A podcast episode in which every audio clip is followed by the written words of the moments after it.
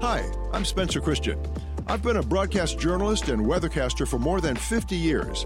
And over those years, I've met many remarkable people, remarkable people with remarkable insight. Now, I'll be talking with them about the issues of the day and about their personal journeys. I'll even share a few of my own. So come join me after the weather, and we'll learn together. Hello again. This is After the Weather. I'm your host, Spencer Christian, and this is a continuation of our discussion of families of color being lowballed on home appraisals. Joining us is the anchor of our midday live newscast here on ABC7 and our race and culture reporter, Julian Glover, to take a deep dive into this subject. But before we start, I want to remind you to be sure to watch Our America Lowballed, an 18 month long investigation into this topic, which Julian has masterfully crafted. It drops on December 2nd. If you're listening to this podcast after that date, you can see it on Hulu or anywhere that you stream ABC7 News. Julian, continuing our discussion, I just, I, I'm just fascinated by how deeply you did dive into this and how impactful your reporting was. It actually affected policymaking and legislation. It's just incredible. But uh, I'm curious about what was the most surprising thing that you discovered in your research and in your reporting? Well, first off, thank you so much for having me uh, here again, Spencer. Uh, I, I, know only illustrious guests are allowed on the After the Weather podcast, so I am uh, very proud to be able to say that I am one of them. You are indeed. oh, well, you're too kind, my friend. Uh, I will say this reporting has been, uh, you know, as you say, some of the most impactful of my career. Uh, and I've been just truly honored to shine a light on this issue that truly affects so many people. And I think, Spencer, to answer your question, that might be it. That, that that's the thing that was most shocking or illuminating to me is just how insidious of an issue this is and how it affects so many people, uh, especially folks from marginalized communities, Black and Latino, Hispanic folks um, in this country, and just how deeply this is connected to the racist housing practices of yesterday, uh, of redlining. You, you know, as we know, discrimination on the base of race, color, national origin, and other protected classes obviously outlawed uh, with the Fair Housing Act of, of 1968 and 9. Mm-hmm. But here we are today, a half a century later, and still this issue persists. Still, yeah. these redlining maps from 100 years ago are affecting the appraised home value today. And I think it's just something, Spencer, that people are unaware of. I, I think you're right. I mean, I, I think people are largely unaware of how serious a problem racism and racial discrimination still are at this point in our history. Uh, and it's easy to overlook it unless you're someone who has been discriminated against and you know it's because of your skin color. Uh, you know, I think back, Julian, to the, the late 1960s. Okay, I, I was in college. Uh, Civil Rights uh, Bill of 1964 was just uh, going into law, becoming law. Um, the the Voting Rights Act of 1965 as and I grew up in the old South, in the segregated South, as public schools were desegregating, many white families in the South chose to start these private academies, which they called Christian academies. but there was nothing Christian about their policies, their admissions policies, because they were uh, maintaining uh, all white uh, admissions policies in these private academies. So the you know the the separation of the races went on, um, even if they they couldn't keep the public schools uh, segregated. And so here we are, what sixty years almost sixty years later, after all the monumental civil rights legislation of the 1960s, and discrimination is still being practiced on a wide scale. It's just mind-boggling. It is. And one thing that we talk about in our reporting, Spencer, such a great point that you brought up there, is the fact that segregation is still alive and well today, not mandated by the federal, state, and local government. Right. But some of the experts that you'll hear from in Our America Lowball is that perhaps we are more segregated today than we were in the 1960s uh, when so much of that landmark civil rights legislation uh, was being crafted. Yeah. So, uh, you know, I, I, think we have convinced ourselves in many ways that we are somehow this post racial society. I think yeah. that is certainly the story that many folks told themselves with the election of former President Barack Obama in 2008. But yeah. the reality is, we are far from it. And one of the issues that we also talk about in the documentary, Spencer, is just the idea that while so many of these explicitly racist policies, especially in housing, are no longer on the books, they were never corrected. There was right. never a course correction. Yeah. Um, you know, redlining was in part an invention of the New Deal and cr- the creation of a white middle class in this country. Mm-hmm. And there was, you know, an entire generation of folks who were able to own homes. Of course, right. we're speaking about white folks in this country right. who were able to own homes thanks to the loans that they were uh, given or insured by the federal government. 30 years later, when those explicitly racist housing practices were no more, there was never a course correction. We were the the programs and policies that were also, uh, you know, maybe targeted to black and brown folks to give them the same leg up that white folks received. It never happened. And so, you know, that's just another shift in American history where white folks were able to get ahead and black and Latino, Hispanic, other marginalized communities were not able to get ahead and nothing's ever been done about it. That's right. Well, Julian, I'm so glad you steered the conversation back to that point, which we touched on earlier, and that is about the concept of being able to accumulate generational wealth. Uh, that has that has been denied people of color for generation after generation. I mean, I can go back to, you know, just before I was born. I was born just two years after World War II ended. My dad and his brothers fought in a segregated army to defend their home country. But when they came back home, they were denied, you know, loans. Uh, they were denied uh, uh, uh GI benefits in many cases. And of course, they came back to a segregated society in which they were told every day that they were second class citizens, yet they fought and died for this country. Um, so when the civil rights legislation of the 60s, which was very impactful, I'm not uh, trying to discount that as something insignificant. It was impactful. But when that legislation was passed, the larger society just assumed, okay, everything's equal now. We've, you know, we've compensated these folks for what we did to them in the past. But no, because that that denial of access to the ability to accumulate generational wealth is still being practiced. It's such a great point, and one that we explore in the documentary, uh, Spencer, is what could that course correction look like?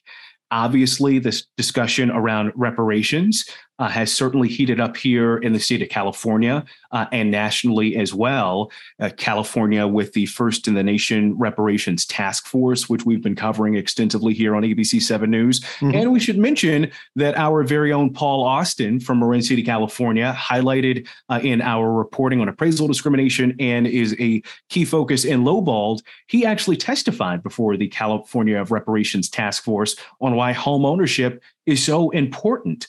Uh, so some of the experts that we do hear from in the documentary point to, well, perhaps reparations could be the answer to that course correction that never happened. Yeah. Well, uh, Julian, yeah, I asked you about some of the things that surprised you in your reporting and in your research. Uh, were there things that made you feel something personal, things that were disturbing, uh, were hurtful, frustrating? You know, something that really really struck you in a personal way?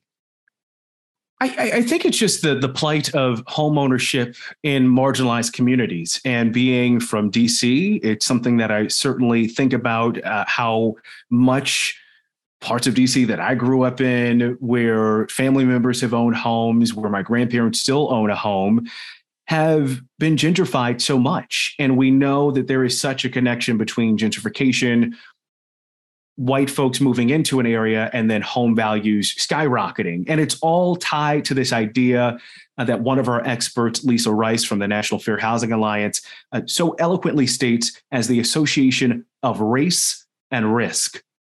And ah. it, it's it, it's so baked into our system and has been for generations at this point.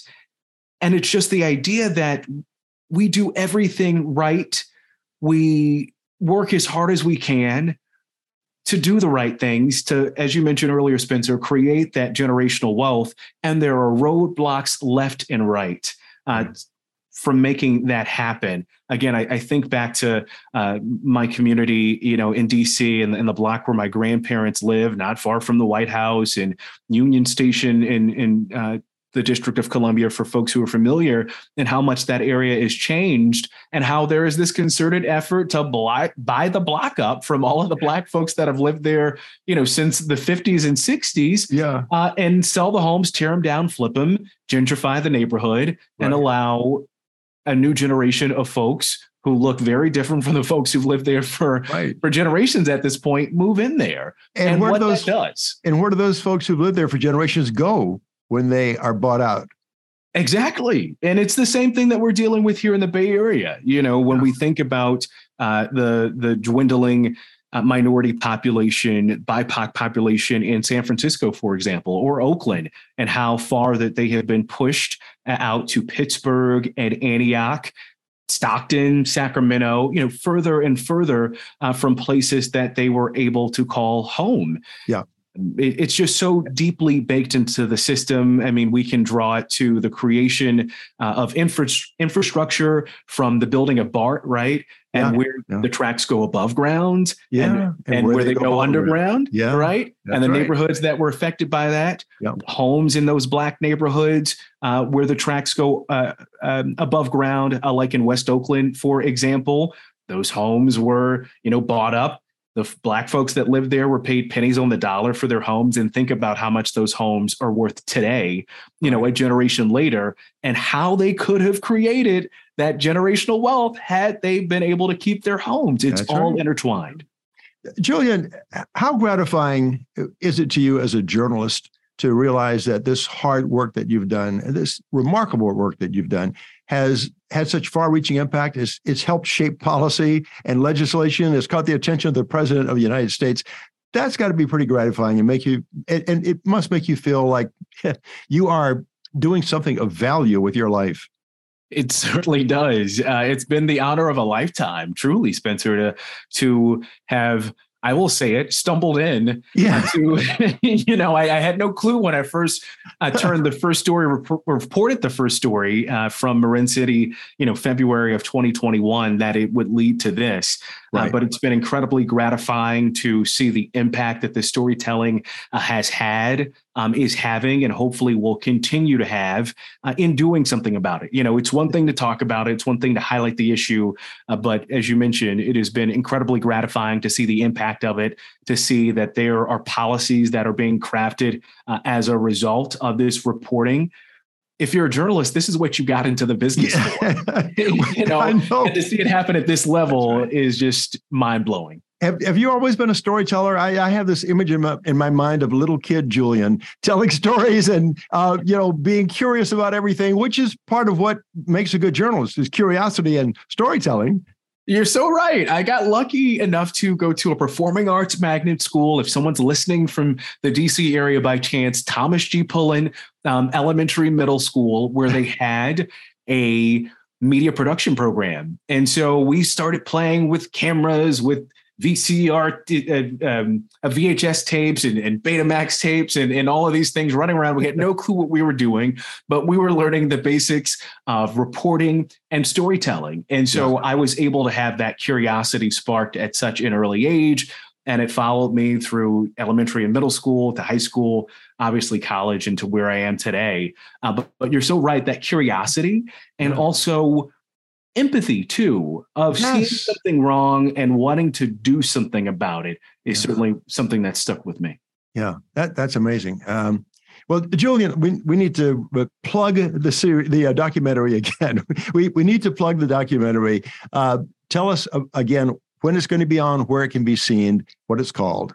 You got it. Our America Lowballed is an 18 month investigation looking to the issue of appraisal discrimination here in the Bay Area and beyond. It streams starting on December the 2nd on Hulu, the ABC7 News 24 7 streaming apps, and video on demand. Uh, and we'll be doing a, a, number of local screenings here in the Bay Area uh, and even in DC as well, uh, which we're very excited about to be able to get this work in front of the Biden Harris administration and continue the conversation about where do we go from here? Uh, what do we do next? Right. Well, Julian, it's been such a pleasure having you on the podcast to discuss this documentary and to learn more about you, uh, the, the, the curious storyteller.